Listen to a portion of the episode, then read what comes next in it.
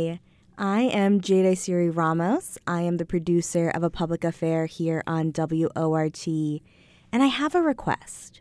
Madison Magazine is running their annual Best of Madison competition, and I need you to go nominate A Public Affair as the best podcast Madison has to offer.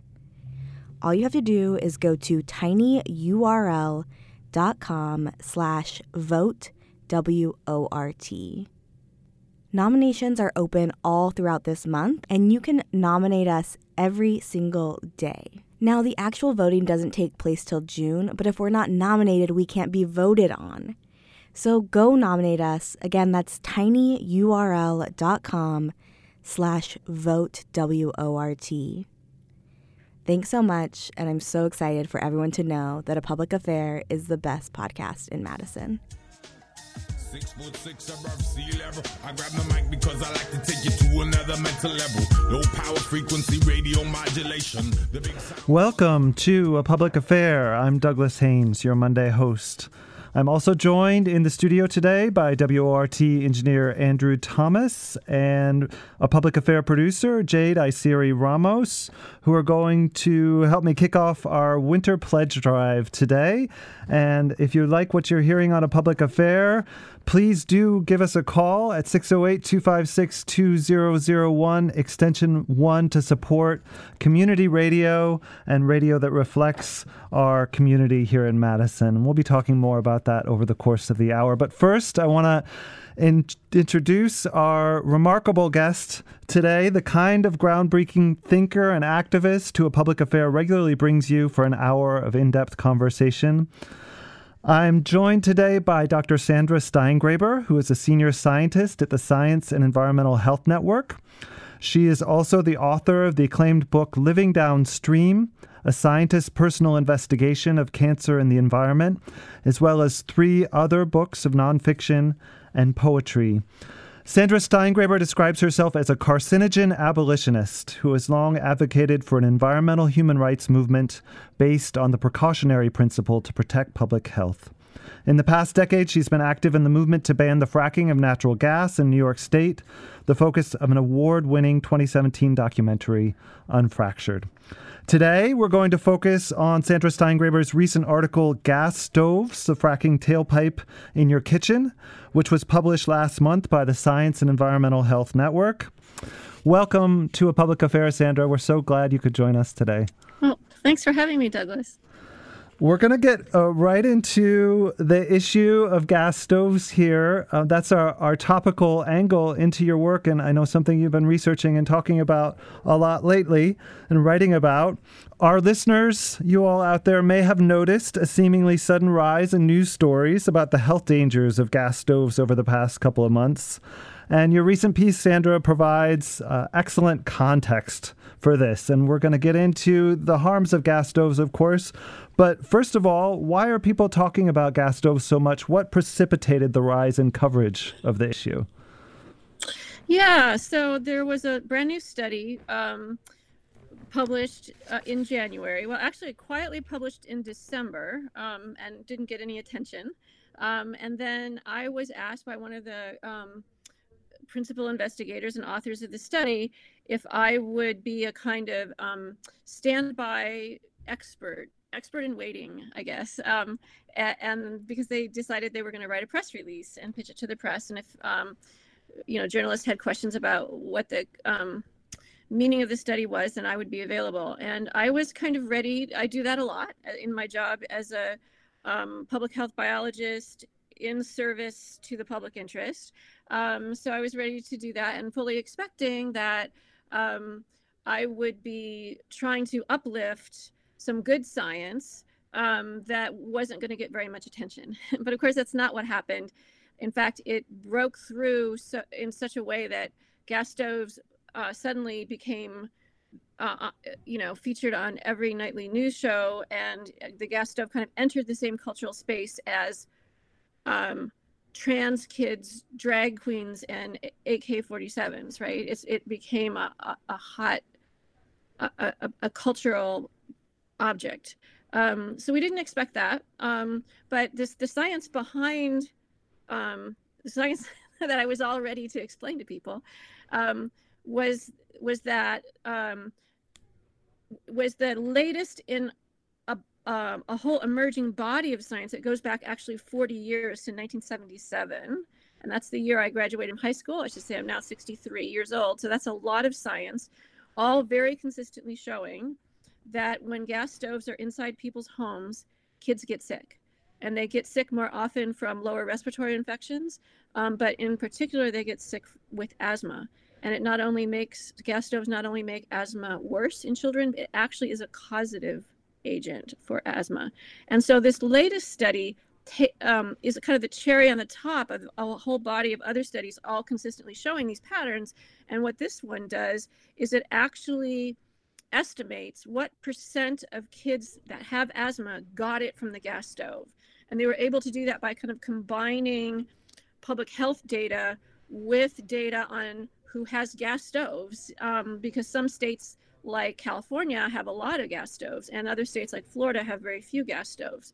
So when you do all that math, what it shows is that um, something like, depending on the state, 12 to 20 uh, percent of children with asthma are getting it from their gas stoves. In other words, in some states, including like New York, um, one fifth of all cases of childhood asthma could be attributable to exposure to air pollutants coming from gas stoves, um, which is shocking. Um, and so, um, yeah, so that's just the latest in a whole bunch of studies, including other studies that show these some of these same um, air pollutants also cause uh, cardiac problems in adults. So it's um, it's a threat to all of us. Yeah. Uh, correct me if I paraphrase you uh, incorrectly, but uh, one thing that really struck me in the article that when you were comparing the current, this most recent study, what you called the bombshell study about gas stoves, uh, comparing the incidence of asthma uh, related to use of gas stoves compared to a smoker having a smoker in the home, um, that, Correct, that it's roughly yeah. comparable.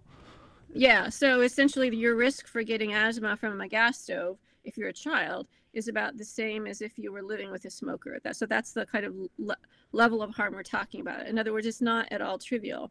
And I think that the psychological impact on people is profound because the the kind of blue flickering flame of a gas stove and that little click click sound, which is the sound of methane igniting in your kitchen, is is um, mostly associated with with safety, with provision of food. Um, so it's a benign image. I mean, a cigarette now has been we sort of see it as not something that's not benign, but a, a gas stove is something kind of comforting, right?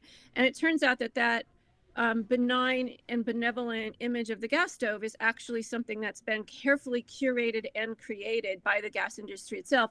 And, and I trace some of that history back in the article because it goes all the way back actually to the invention of the light bulb when the gas industry feared that they were going to lose market share to the electric companies. And so they went all in on gas stoves and did a whole kind of marketing campaign with sort of influencers, if you will, from the early 20th century, uh, celebrities like Bing Crosby and um, even you know Disney cartoon characters talking about now we're cooking with gas as a metaphor for um, making progress and being sort of forward looking and being efficient.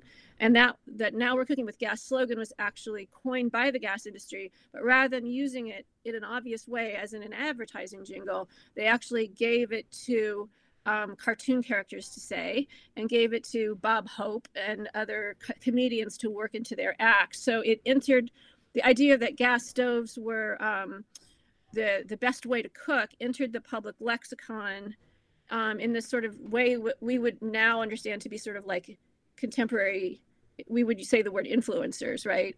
Um, it, rather than old-fashioned advertising. And that was because there was a battle going on throughout the 20th century between these two goliaths um, that are part of the fossil fuel industry. One is the coal industry which in the 20th century made most of the nation's electricity and they were eager to sell us electric stoves.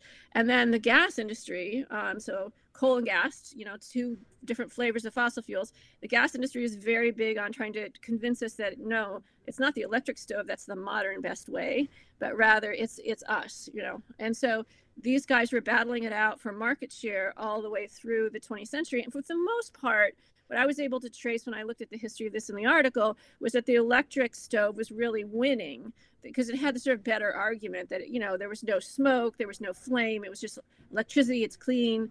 And then right around the 1980s, when um, there was kind of um, a need for uh, electrical energy conservation after the current energy crisis of the 70s, then the gas industry saw their moment to kind of pounce and made it seem that the sort of best culinary solution was the gas stove. And that's what kind of so, in other words, what we have in our mind about the superiority of the gas stove for cooking really comes from a marketing campaign.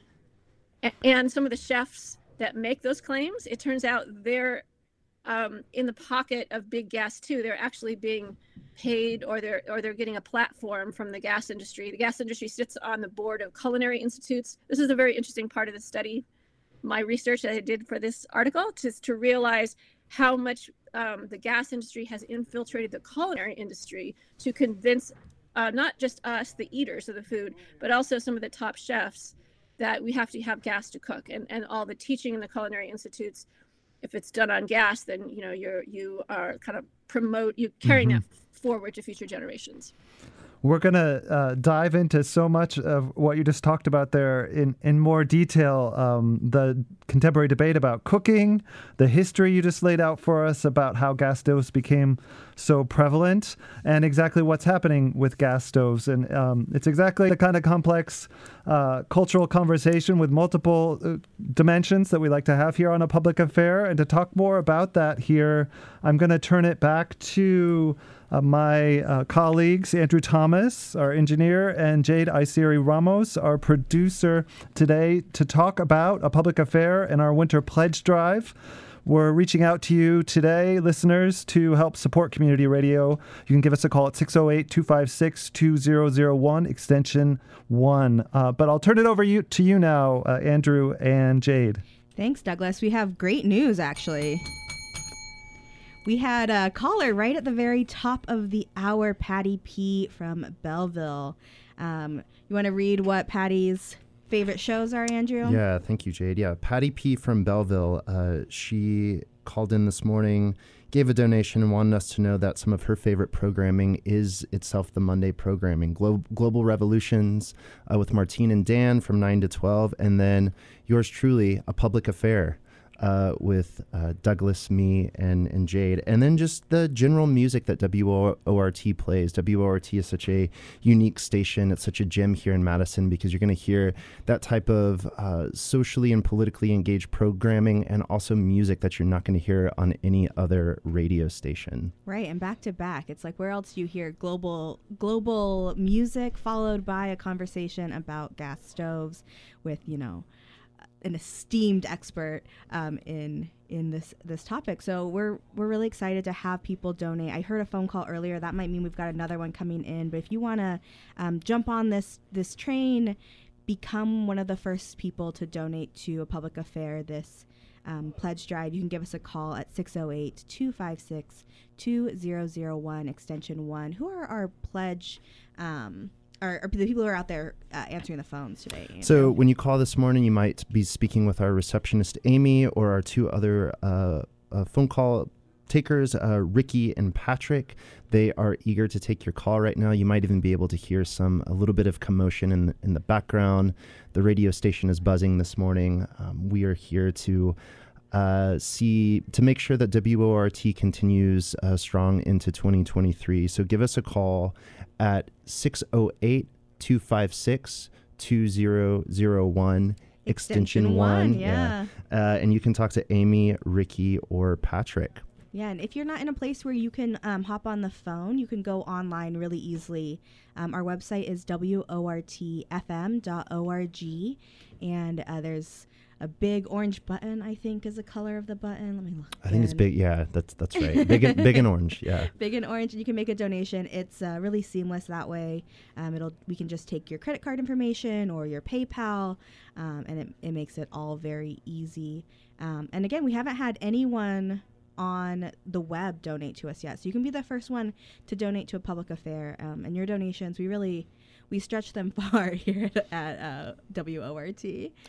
And one of the things that uh, Jade and I are particularly excited about, because we're usually on the production side of things here, are our new soundboards. Yes. I know during our last pledge drive, that's what we were really pushing for. And we need to push a little bit more uh, for these new soundboards. So, as somebody who's usually sitting behind this, watching Douglas give amazing interviews on a public affair, um, I would like to encourage the folks out there who enjoy our programming, enjoy listening to uh, quality talk radio and quality talk music help WORT get some new soundboards uh, into our studios.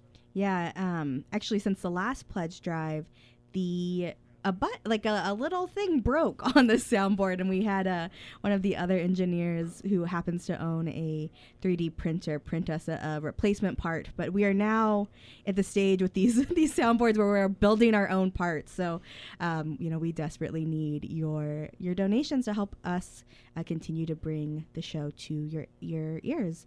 Um, so if you want to donate go ahead and call 608 256 2001 extension 1 or you can go online that's wortfm.org and hit that orange button to donate. Um, but i think we're going to go back to douglas. Let's hear this conversation and um, while you're listening maybe go online make a donation give us a call. Um, we would love to hear from you. Thanks jade I'm Douglas Haynes, and you're listening to A Public Affair, and I'm talking today with Dr. Sandra Steingraber, Senior Scientist at the Science and Environmental Health Network. We're talking about her recent article, Gas Stoves, the Fracking Tailpipe in Your Kitchen.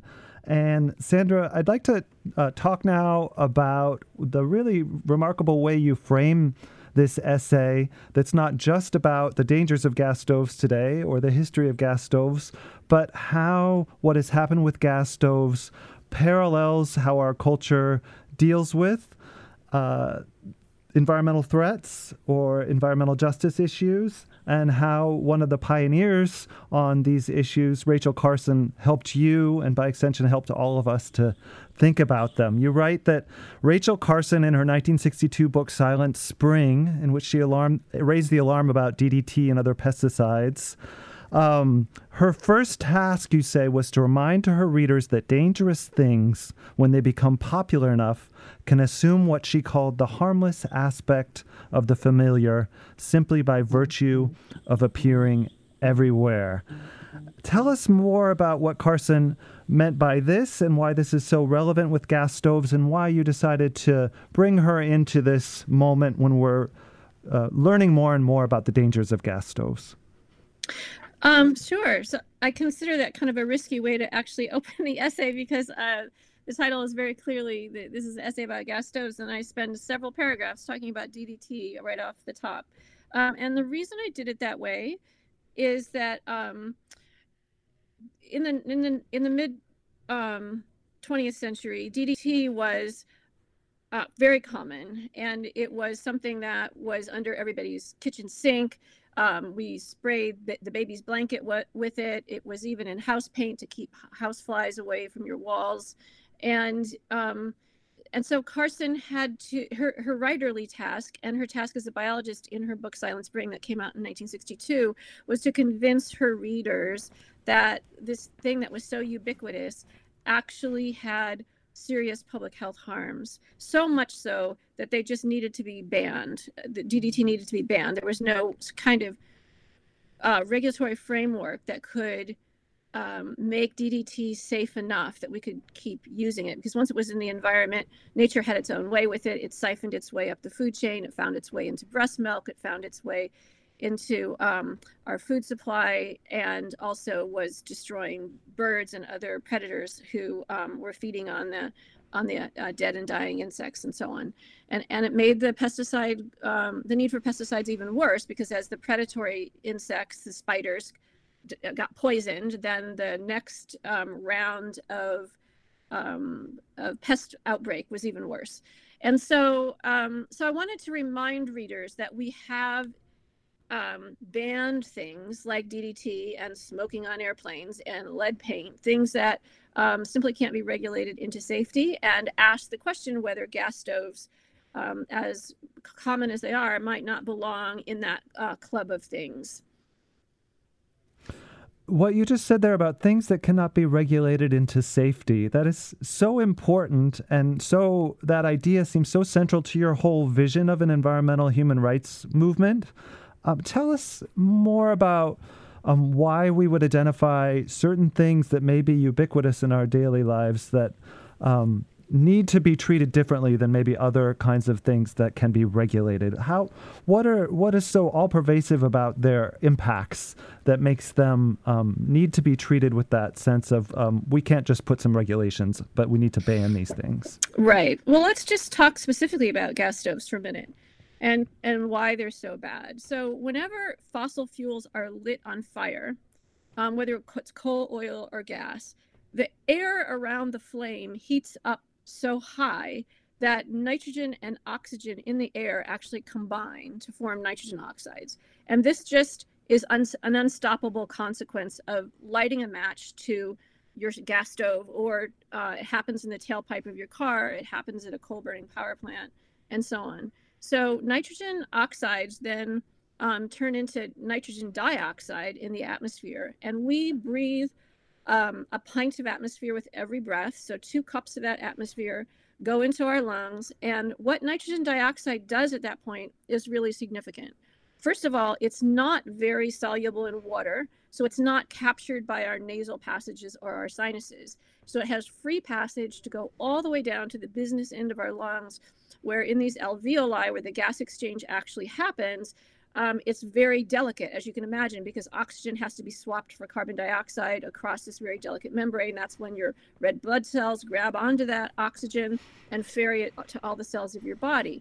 And in those kind of spongy spaces are lots and lots of immune cells, as you can imagine, because every time you breathe in, if there's any um, viruses or bacteria in the air, they're going to end up down there at the bottom of your lungs too. And so we have this whole kind of well regulated militia of immune cells that occupy these spongy spaces where gas exchange occurs every time we inhale.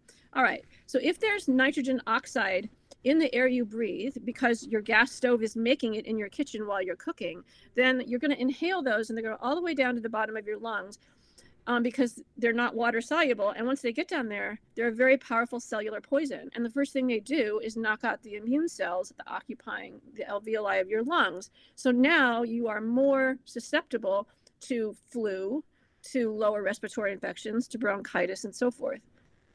Secondly, they create cellular damage uh, in those lung cells in a way that uh, creates spasms, like bronchial spasms, um, and, and uh, causes inflammation all of which can lead to uh, a- asthmatic conditions in the in the lungs. Um, and so, um, can we mitigate that away? I mean, that's the first thing to ask, right? Whenever that we identify an environmental problem, the question is, can we come up with a set of rules that make the risk sort of trivial for most people, or is this something that's just inherently dangerous?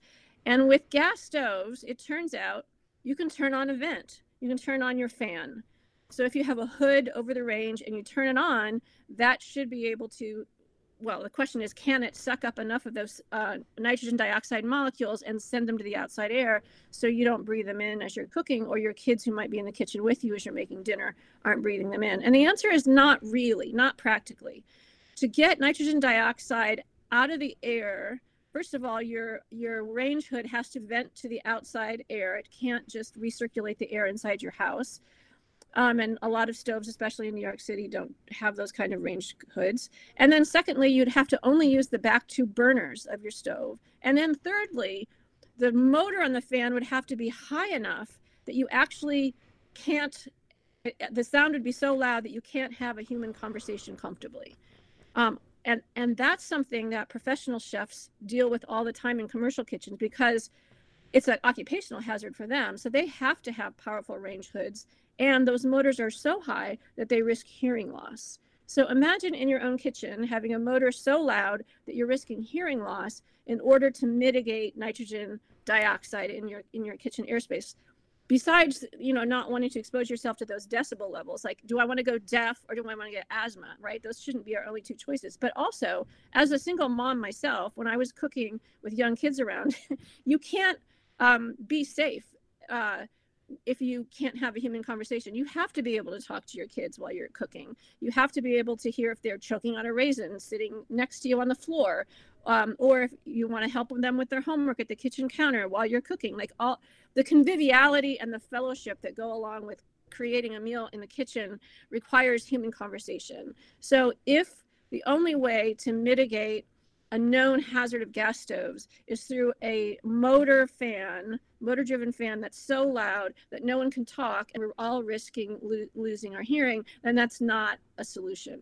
Happily, that's those that's not our choice, right? We can actually move away from fossil fuels altogether, which we need to do anyway because of the climate crisis, and move to a different technology. And happily, our choices isn't these aren't these old-fashioned coil stoves, which no one likes very well.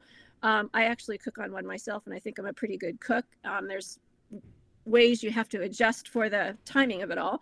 But there's this fancy new kind of stove on the market called an induction stove, which actually uses magnetism and mimics the uh, this kind of precision that gas offers us at the high temperatures that you need to sear things in a way that old-fashioned electric stoves can't. So the, I think, from a public health point of view, um, since we have a superior technology, we simply need to incentivize it. And happily, that's now being done as part of the Inflation Reduction Act um, with tax rebates and, and so forth to make this a, um, a reasonable choice. Of course, if you're an apartment dweller, um, you just cook on whatever stove your landlord provides you.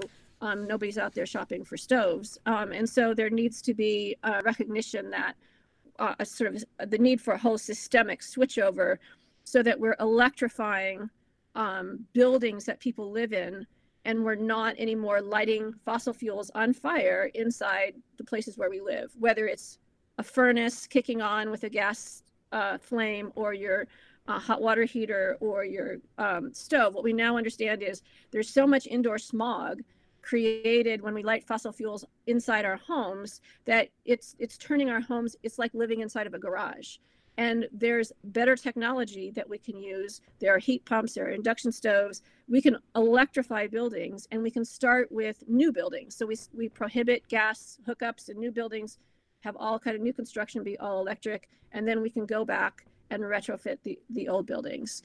Um, so that's what i think is um, kind of a reasonable solution. So there's a technical solution but underneath the technical solution is this human rights um, commitment, right? I mean, um, we shouldn't have to make kids sick in order to feed them dinner.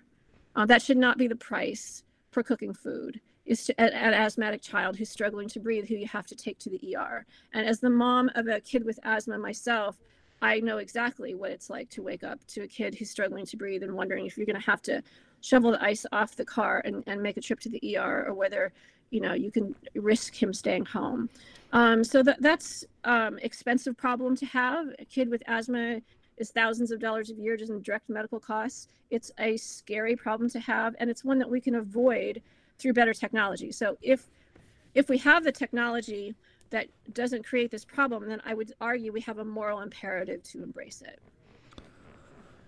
You lay out um, the case for that alternative technology so well there, Sandra. And I want to talk a little bit more about what you were talking about right there at the end of this, the human rights dimensions of this, which you also lay out really well in your essay, Gas Stoves, the Fracking Tailpipe in Your Kitchen. You follow Rachel Carson's lead at the end of the essay and make this dual case, both for an alternative technology and for human rights.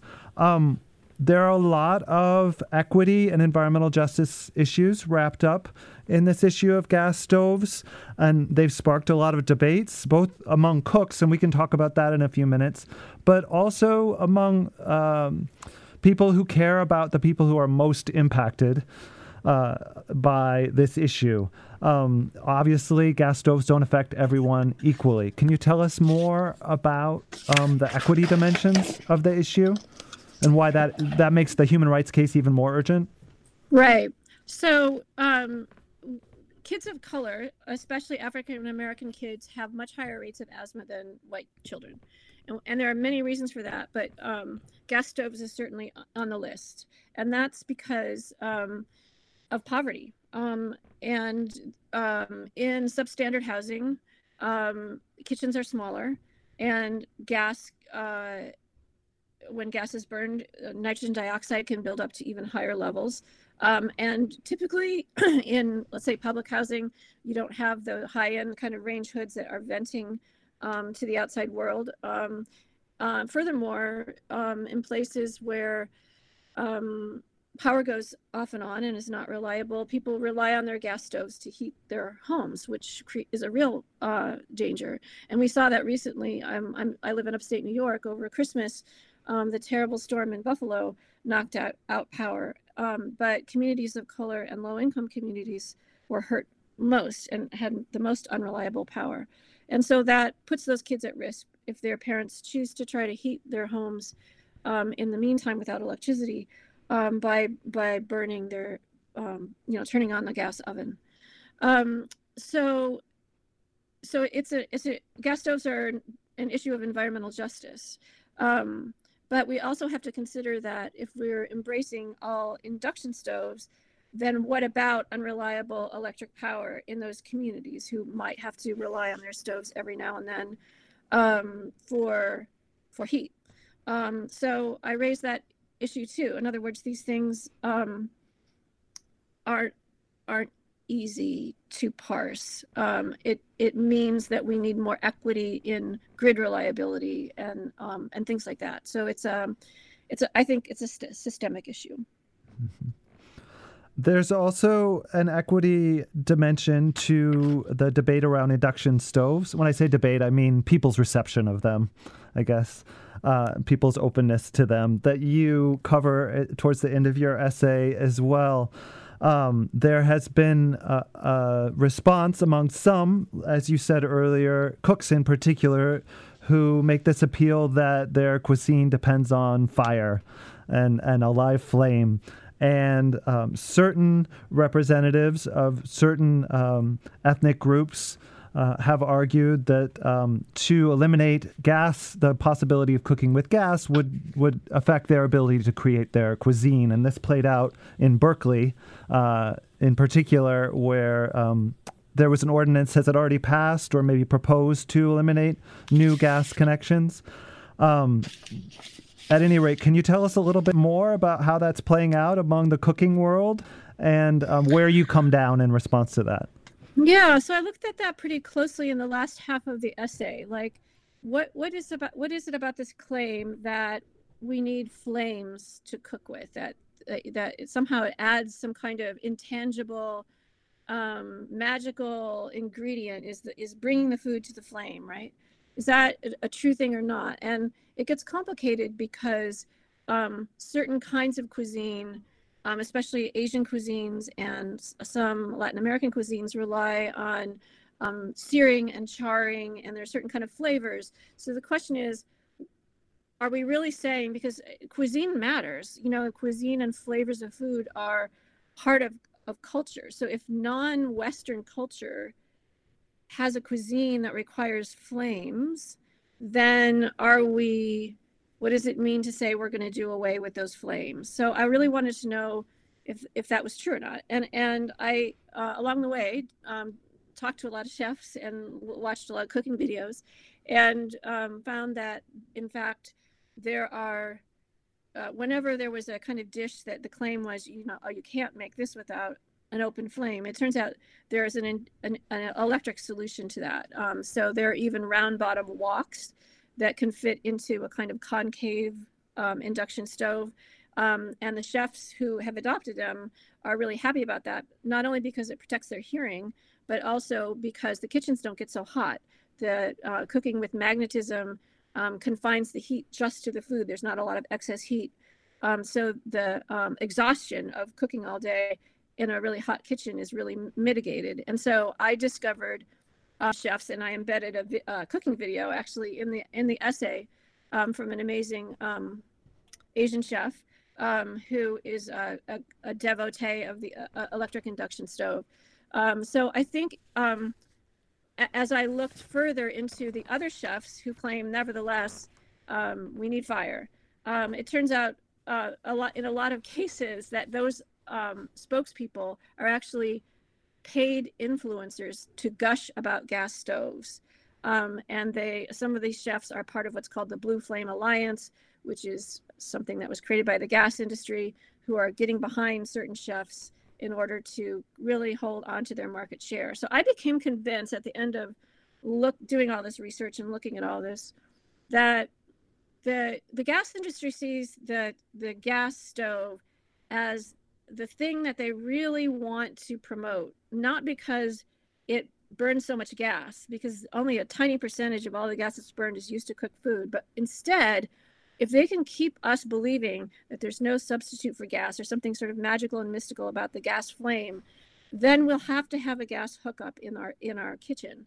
And once you have a gas hookup for your stove, um, it's right there to run your hot water heater. It's right there to run your furnace or your or your gas dryer, and that's where they can um, sell you a lot of gas. But it's kind of the as I see it, the gas stove is something that people have emotional feelings about that the gas industry is taking advantage of, and because we want our gas stove, then we get all the other stuff too. Nobody really has emotive feelings about their hot water heater. Nobody cares. They just want to turn on the shower and have it be hot.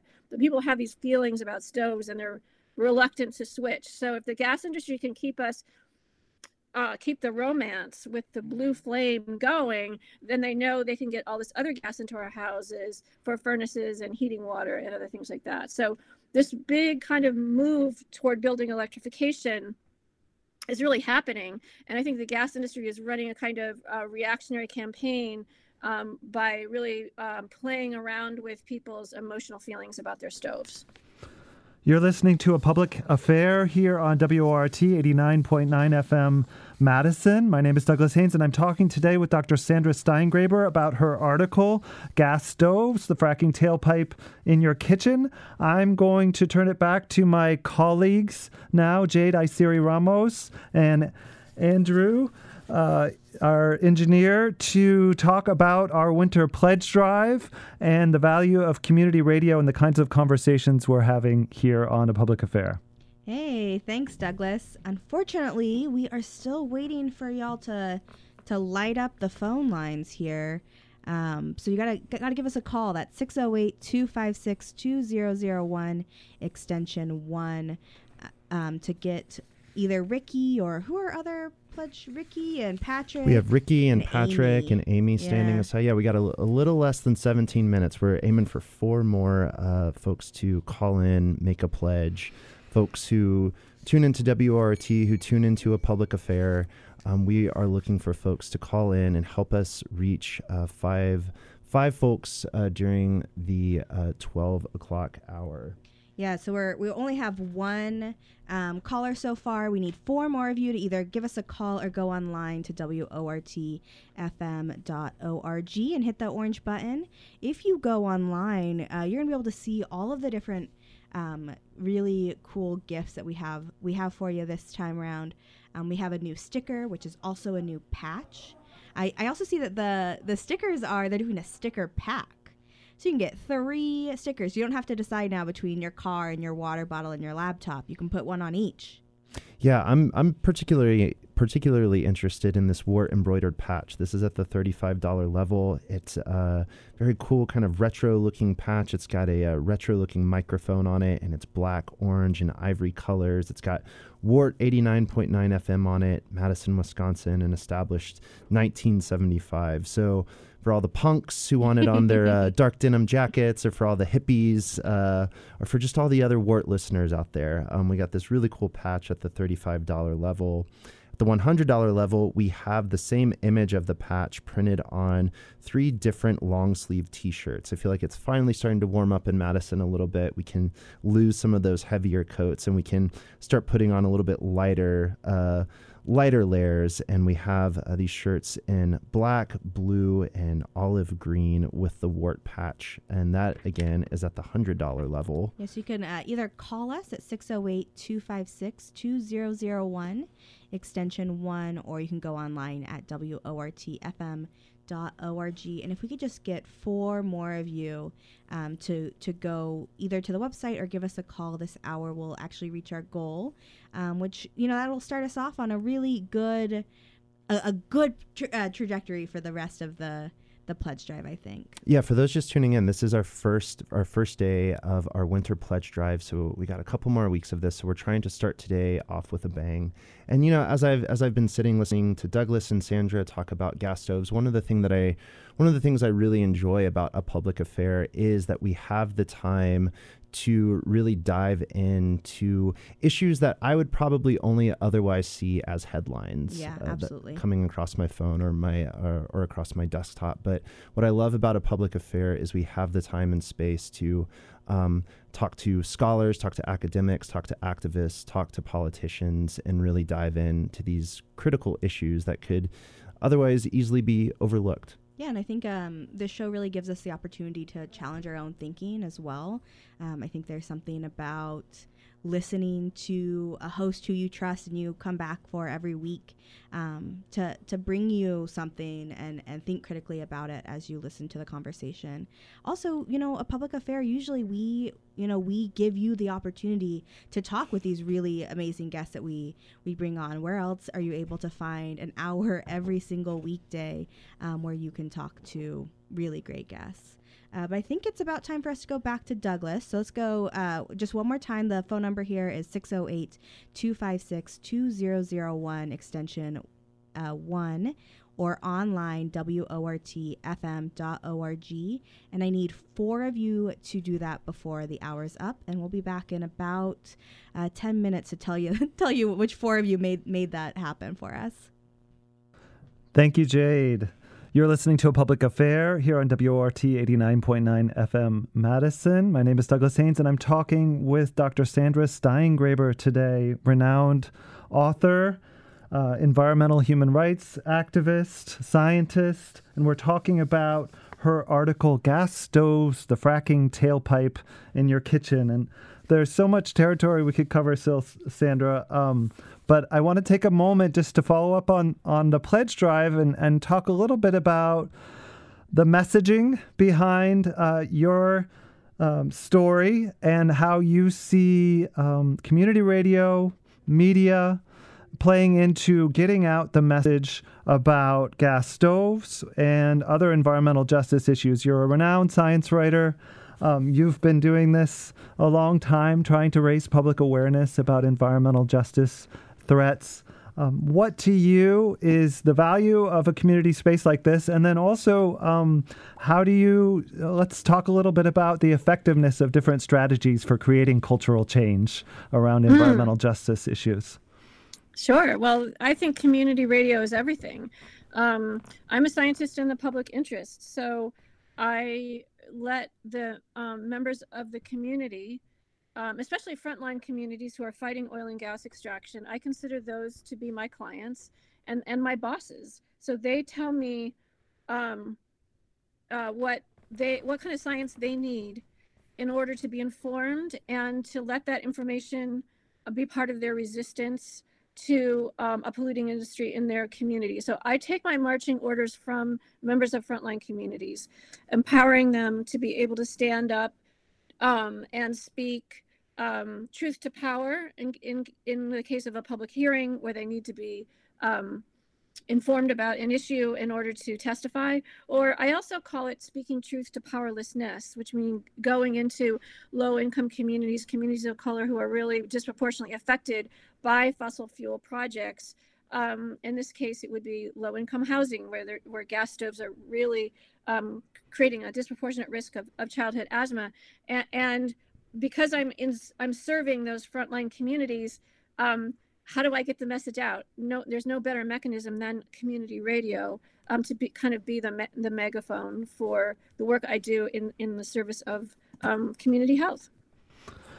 You lay out, thank you for that. Um, you lay out the case for how the gas industry has used cultural media for a long, long time in your essay to influence people and create this perception that gas stoves are this modern, um, very harmless, and should be ubiquitous appliance. And it sounds like, from what we were just talking about before the break, um, that is continuing right now. The gas industry is using, as you said, influencers in the cooking industry, for example, to continue this message that there's something essential about gas stoves to modern life. Uh, how do you see your role in creating a counter message? And um, how is the gas industry dialoguing with your counter message and the others joining you? What what what's their response? Um, well, they just keep doing what they're doing, right? Uh, and um, they uh, continue to promote the what I consider outright disinformation that gas is somehow a clean burning fuel because there's no visible smoke, right? So unlike burning a lump of coal where you get a lot of soot, you can light gas on fire and you don't see anything. But that doesn't mean that nitrogen dioxide isn't being made. Um, so you're getting all this um, indoor smog that you can't see or smell, but it is the the proof of its harm is in the wheezing sound of, of kids. So it's causing um, health problems anyway. So uh, I'm just paying attention to you know the way the language is used to um, uh, sort of fool us into thinking that um, something that's invisible is is necessarily clean, and that blue, as a color of flame, is somehow um, benevolent and calming, and um, and all the rest. So um, yeah. So, um, paying attention to the ways that they use words in the gas industry, for example, to create this kind of benign image of the technology. Um, and one of the things that was so interesting in your essay is to see that play out over time with celebrities promoting and pushing that that benign image. Um, but of course, as you say, I feel like we would be remiss to not pay attention to where this gas is coming from in this uh, episode here today. As you say in your essay, this is the burner tip of a gas. The burner tip of a gas stove is the literal terminus of a pipeline that begins at a fracking well. And you've spent a lot of time talking about and working on the issue of fracking. Um, tell us more about where the fracking industry is at right now and whether this really is the tip of an iceberg. You said there's a lot of momentum now to end gas installation in new buildings. Um, do you see this changing and the whole conversation changing quickly now? And and that It is- it being a is death knell quickly, for although the, I'm- the yeah. fracking industry?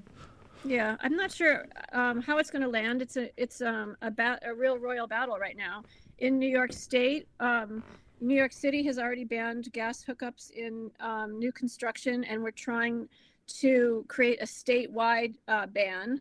Um, and then uh, Los Angeles and other uh, places on the West Coast have done the same. And I think it, you know, um, it's it is that transition is happening but we're so late in the game of the climate crisis that it has to happen a lot more rapidly. So I'm one of the scientists kind of pushing for more rapid deployment of induction stoves and heat pumps and things that don't rely on burning fossil fuels inside um, inside our homes. And so, as for fracking, um, I think it's important to always remember whenever you hear the whoosh of your furnace kicking on or see a gas flame, um, that there's a continuous pipeline from that point of the flame in your house all the way to the well, uh, the fracking well that's blasting the gas out of the ground. And most of our gas now comes to us by this, what was once a kind of unconventional technique of extraction, which is fracking, which is essentially to say that we've burned through all the easy to get gas that used to be kind of under the ground in big balloons trapped between different geological strata. We've already burned through all that. So the remaining gas bubbles that we are burning in our gas furnaces and our stoves come from inside the shale itself, and they're trapped in there like little tiny bubbles, kind of like a spill of champagne, only methane, trapped inside rock. And to get them liberated out of that underground strata and come to the surface, you have to blow up the bedrock uh, shale layer using um, water and chemicals. And this is the so called fracking operation. And so, uh, Wisconsin's role in all this, um, because there's not a lot of shale in Wisconsin, but there is a lot of sandstone, especially in the western part of the state.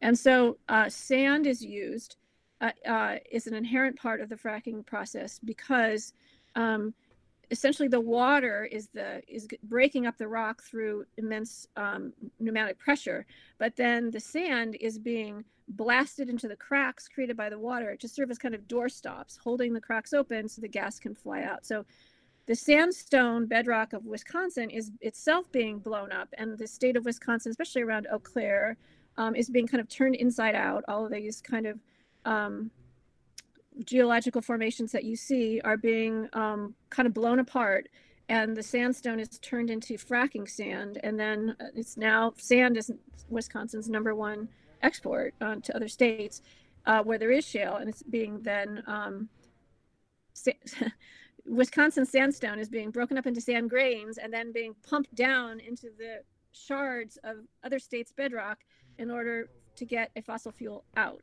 and and there's a lot of damage to Wisconsin farming um, and to the people in Wisconsin who have to breathe this the um, the dust, the silica dust so created. Um, in order for this whole fracking project to go, that's the beginning of the project. The end of the project is in your kitchen while you're cooking your dinner, and there's a continuous pipeline that connects the well to your stove. You just did such a marvelous job there describing um, the ways that we're not only changing the air with the fossil fuel industry, but we're reshuffling Earth's geology as well in the process. It's true, yeah. right? Yeah. So it's, we've got this climate crisis in the atmosphere, and then we also have this other crisis going on. Uh, it's as above, so below, right? So below our feet, we're we're literally blowing apart the shale bedrock that is the kind of holding up um, the earth that we wa- walk on, with risks to our drinking water um, and uh, the earthquake risk. There's all kinds of things that happen when we disintegrate um, geological layers with to the, in this desperate attempt to get the last wisps of methane, so-called natural gas, out of the ground. So it's really way past time to get off gas and um, end this long love affair we've had with gas stoves and pursue a kind of full bore affair um, with uh, electric technology and kind of fall in love with an induction stove. Thank you. There's our call to action from Dr. Sandra Steingraber today with um, so many different cultural dimensions, ecological dimensions, health dimensions.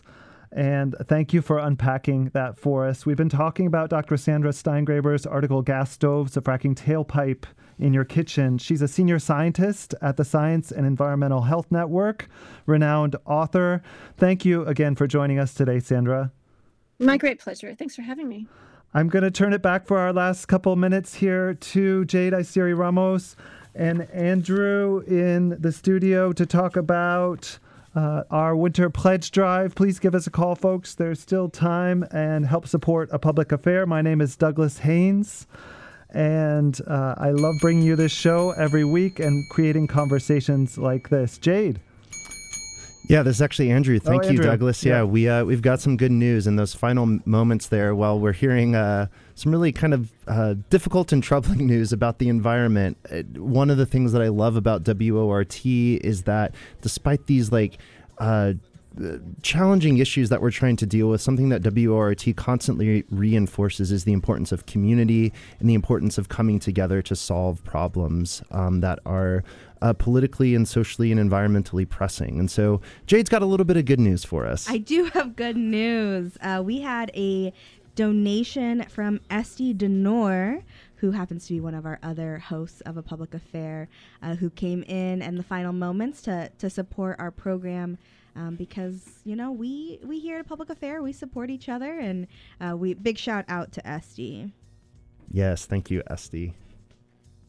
Um, Thank you, Esty. Yeah. And thanks for your show. So if you want to want to be like Esty and then our other pledge during the hour, Patty, uh, you can go online at wortfm.org and make a donation there. Uh, you have just about a few more minutes for it to count for our program, or you can still give us a call at 608 256 2001, extension 1. And you are listening to WORT 89.9 FM Madison. We are in our first day of our winter pledge drive, and we are wrapping up uh, our Monday show of a public affair with um, uh, an interview with uh, Dr. Sandra Steingraber and um, Dr. Douglas Haynes. Uh, Douglas, any any final uh, any final words as we uh, as we wrap up today?